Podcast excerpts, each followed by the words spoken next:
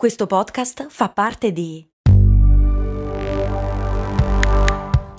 Voice Podcast Creators Company. Non so se lo avete notato, ma magari vi sarà capitato di sentire qualche spot che parla di air up, la borraccia che dà sapore all'acqua sfruttando l'olfatto retronasale, eccetera. Da queste parti si scherza, so benissimo che l'avete sentito, ero retorico. Ecco, un botto di persone, ma tante, in questi mesi mi hanno chiesto come funziona, se funziona soprattutto e se davvero cambia rispetto a una borraccia normale. Quindi, tada! La puntata di cose molto umane in cui racconto come funziona per filo e per segno air up. Cose molto, cose molto, cose molto umane.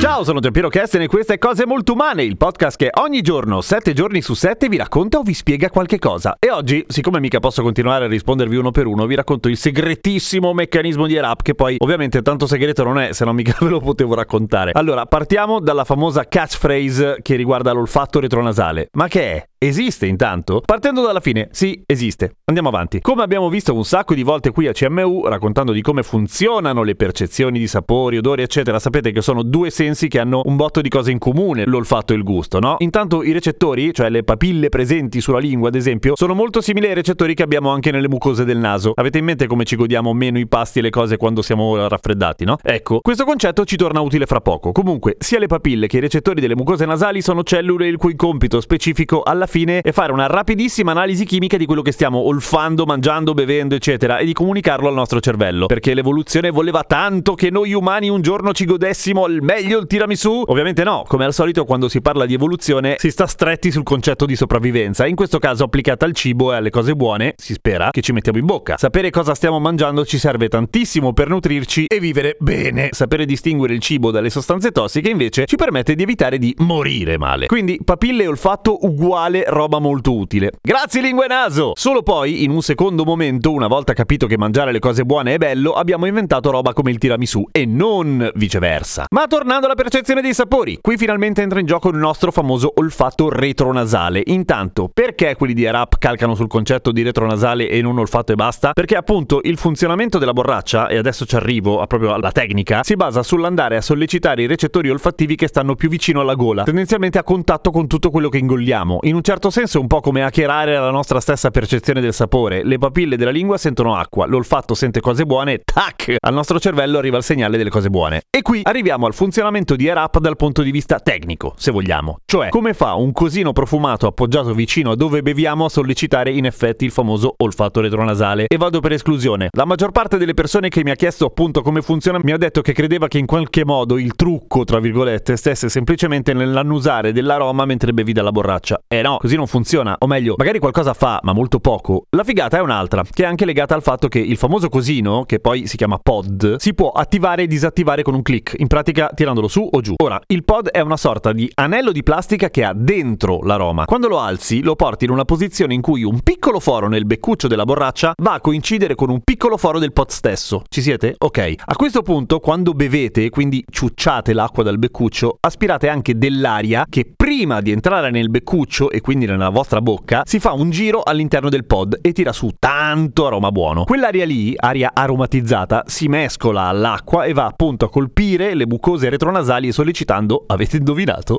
l'olfatto retronasale, dandovi la sensazione di star bevendo qualcosa che ha un sapore in effetti, quando in realtà è solo acqua. Che per inciso, e lo so che sono strano io, eh, ma non la amo, giuro. A meno che io non stia morendo di sete, non mi piace bere l'acqua, soprattutto se è liscia. E in questo senso credo di essere un po' il poster boy di un dispositivo che rende l'acqua buona senza metterci effettivamente dentro niente, che è quello che facevo di solito. E qui arriviamo a un altro punto importante. Nell'acqua non ci si mette dentro nulla, nel senso, se mettessimo la roba del pod nell'acqua, probabilmente manco lo sentiremmo, nel senso che è troppa poca roba. Il sapore si sente proprio perché è nell'aria che sollecita l'olfatto e non le papille gustative. Altra domanda lecita e ovvia a questo punto. Che cavolo c'è nel pod? Aromi naturali, punto. Anzi, per citare la fonte ufficiale, che poi è rap ovviamente, nessuna schifezza, proprio tra virgolette.